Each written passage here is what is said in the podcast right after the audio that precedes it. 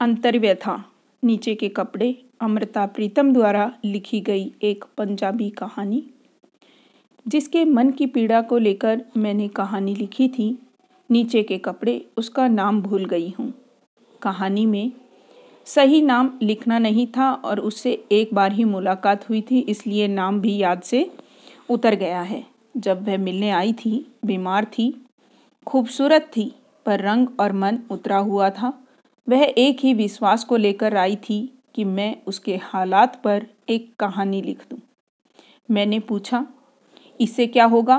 कहने लगी, जहाँ वह चिट्ठियाँ पड़ी हैं, जो मैं अपने हाथों से नहीं फाड़ सकती, उन्हीं चिट्ठियों में वह कहानी रख दूँगी।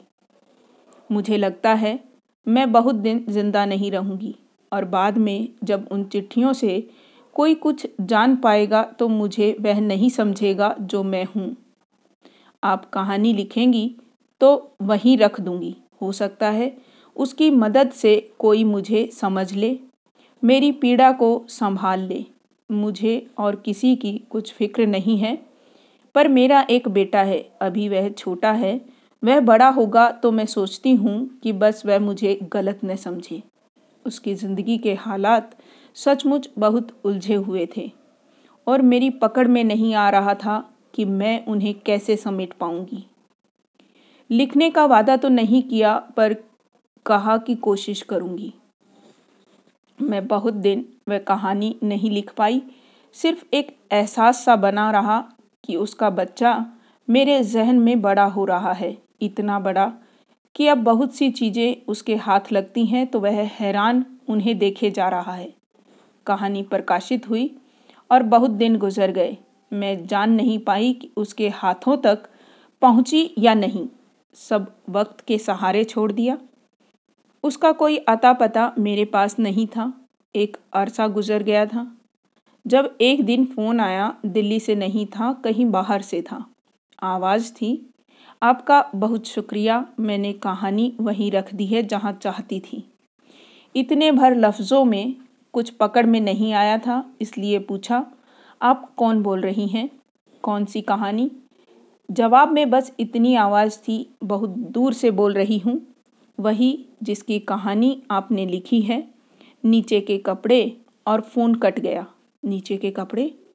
अचानक मेरे सामने कई लोग आकर खड़े हो गए, जिन्होंने कमर के नीचे कोई कपड़ा नहीं पहना हुआ था। पता नहीं मैंने कहाँ पढ़ा था कि खाना बदोश औरतें अपनी कमर से अपनी घघरी कभी नहीं उतारती हैं। मैली घघरी बदलनी हो तो सिर की ओर से नई घघरी पहनकर अंदर से मैली घघरी उतार देती हैं।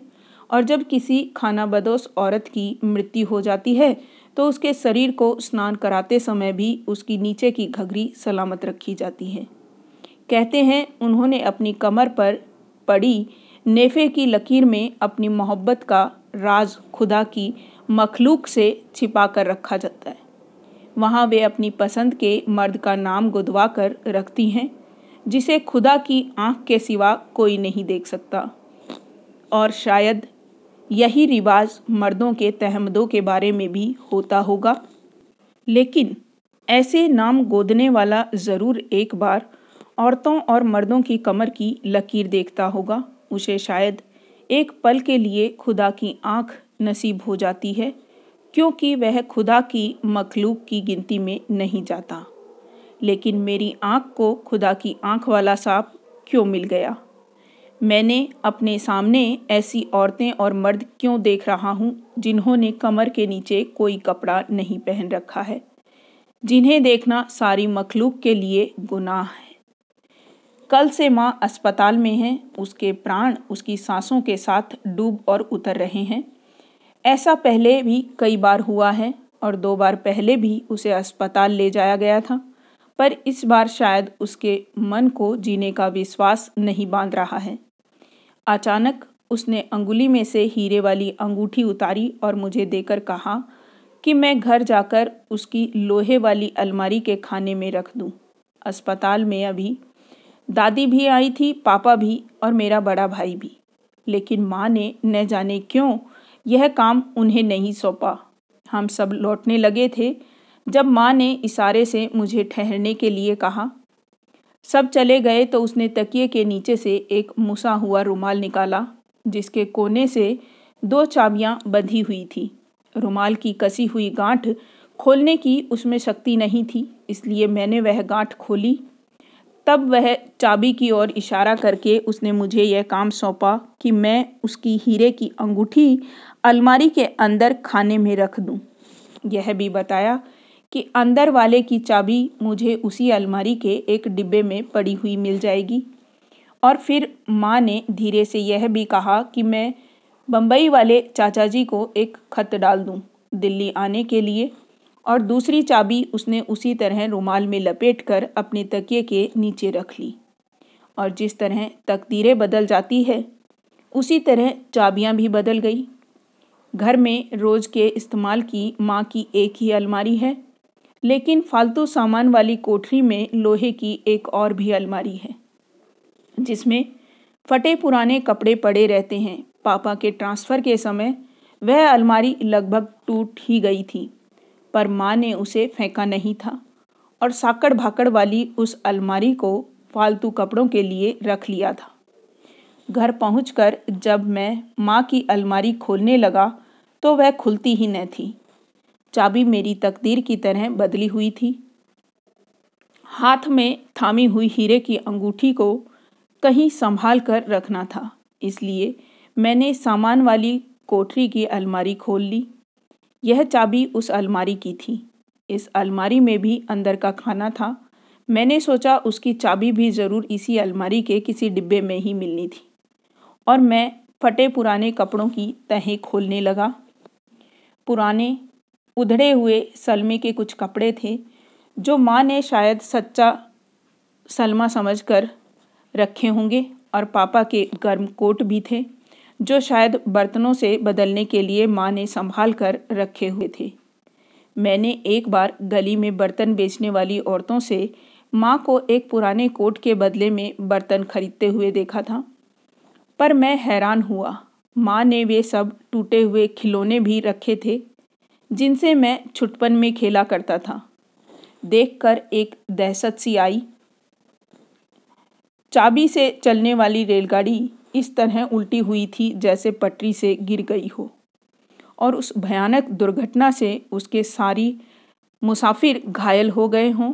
प्लास्टिक की गुड़िया जो एक आँख से कानी हो गई थी रबड़ का हाथी, जिसकी सूंड बीच में से टूट गई थी, मिट्टी का घोड़ा, जिसकी अगली दोनों टांगे जैसे कट गई हो, और कुछ खिलौनों की सिर्फ़ टांगे और बाहें बिखरी पड़ी थी। जैसे उनके धड़ और सिर उड़कर कहीं दूर जा पड़े हों, और अब उन्हें पहचानना भी नहीं जा सकता था। मेरे शरीर में एक कंपन सी दौड़ गई। देखा कि इन घायल खिलौनों के पास ही मिट्टी की बनी शिवजी की मूर्ति थी, जो दोनों बाहों से लूजी हुई थी। और ख्याल आया, जैसे देवता भी अपाहिज होकर बैठा हुआ है। जहाँ तक याद आया, लगा कि मेरा बचपन बहुत खुशी में बीता था। बड़े भाई के जन्म के सात बरस बाद मेरा जन्म हुआ था। इसलिए मुझे बहुत लाड़ प्यार से पाला था। तब तक वैसे भी पापा की तरक्की हो चुकी थी इसलिए मेरे वास्ते बहुत सारे कपड़े और बहुत सारे खिलौने खरीदे जाते थे। लेकिन पूरी यादों के लिए इन टूटे हुए खिलौनों की माँ को क्या ज़रूरत थी? समझ में नहीं आया। सिर्फ़ खिलौने ही नहीं, मेरे फटे हुए कपड़े भी तहें लगा हुआ रखे थे। टूटे हुए बटनों वाले छोटे छोटे कुर्ते, टूटी हुई तनियों वाले झबले और फटी हुई जुराबे भी। मैं फिर मुझे एक रुमाल में बंधी हुई वह चाबी मिल गई, जिसे मैं ढूंढ रहा था। अलमारी का अंदर वाला खाना खोला, ताकि हीरे की अंगूठी उसमें रख दूँ। यही वह घड़ी थी जब मैंने देखा कि उस खाने में सिर्फ़ नीचे पहनने वाले कपड़े पड़े हुए थे। और अचानक मेरे सामने वे लोग आकर खड़े हो गए हैं, जिनके सिर भी ढके हुए हैं, बाहें भी और ऊपर के शरीर भी। लेकिन कमर से नीचे कोई कपड़ा नहीं है। प्रलय का समय शायद ऐसा ही होता होगा, मालूम नहीं। मेरे सामने मेरी माँ खड़ी हुई है, पापा भी बम्बई वाले चाचा भी, और कोई एक मिसेस चोपड़ा भी, और एक कोई मिस नंदा भी, जिन्हें मैं नहीं जानता। और खोए हुए से होश में मैंने देखा कि उनके बीच में कहीं भी मैं गुच्छा सा बनकर बैठा हुआ हूँ, न जाने वह कौन सा युग है। शायद कोई बहुत ही पुरानी सदी, जब लोग पेड़ों के पत्तों में अपने को लपेटा करते थे, और फिर पेड़ों के पत्ते कागज़ जैसे कब हो गए नहीं जानता। अलमारी के खाने में सिर्फ़ कागज़ पड़े हुए हैं, बहुत से कागज़, जिन पर हर एक के तन की व्यथा लिखी हुई है। तन के ताप जैसी तन के पसीने जैसी, तन की गंध जैसी। ये सब खत हैं। बम्बई वाले चाचा जी के और सब मेरी माँ के नाम हैं। तरह तरह की गंध मेरे सिर को चढ़ रही है।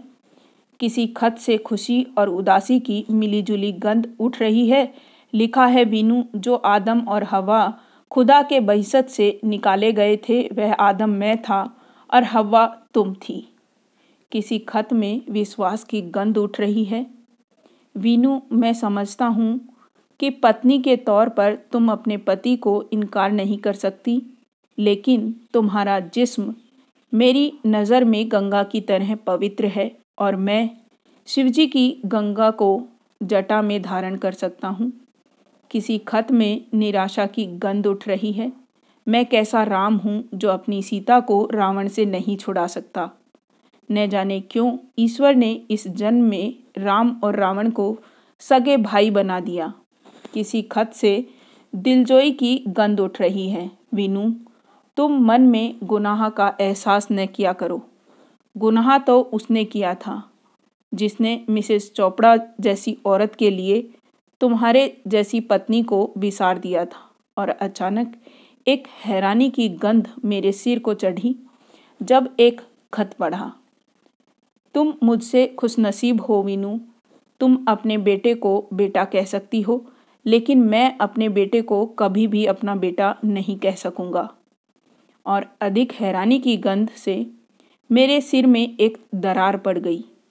जब एक दूसरे खत में मैंने अपना नाम पढ़ा, लिखा था, मेरी जान विनू। अब तुम उदास न हुआ करो। मैं नन्हे से अक्षय की सूरत में हर वक्त तुम्हारे पास रहता हूँ। दिन में मैं शायद तुम्हारी गोद में खेलता हूँ और रात को तुम्हारे पास सोता हूँ। सो मैं मैं, ज़िंदगी के उन्नीस बरस, मैं जिसे पापा कहता रहा। अचानक उस आदमी के वास्ते यह लफ्ज़ मेरे होठों पर झूठा पड़ गया है। बाकी खत मैंने पूरे होश में नहीं पढ़े, लेकिन इतना जाना है कि जन्म से लेकर मैंने जो भी कपड़ा शरीर पर पहना है, वह माँ ने कभी भी अपने पति की कमाई से नहीं खरीदा था। मिट्टी का खिलौना तक भी नहीं। मेरे स्कूल की और कॉलेज की फीसें भी वह घर के खर्च में से नहीं देती थी। यह भी जाना है कि बम्बई में अकेले रहने वाले आदमी से कुछ ऐसी बातें भी हुई थी जिनके लिए कई खतों में माफ़ियाँ मांगी गई हैं और उस सिलसिले में कई बार किसी मिस नंदा का नाम लिखा गया है, जो खत लिखने वाले की नज़रों में से एक आवारा लड़की थी, जिसने मेनका की तरह एक ऋषि की तपस्या भंग कर दी थी। और कई खतों में माँ की झिड़कियाँ सी दी गई हैं कि ये सिर्फ़ उनके मन के वहम हैं, जिनके कारण वह बीमार रहने लगी है। यह माँ, पापा, चाचा, मिसेस चोपड़ा, मिस नंदा, कोई भी खाना बदोशों के काफिलों में से नहीं है। पर खाना बदोशों की परंपरा शायद सारी मनुष्य जाति पर लागू होती है।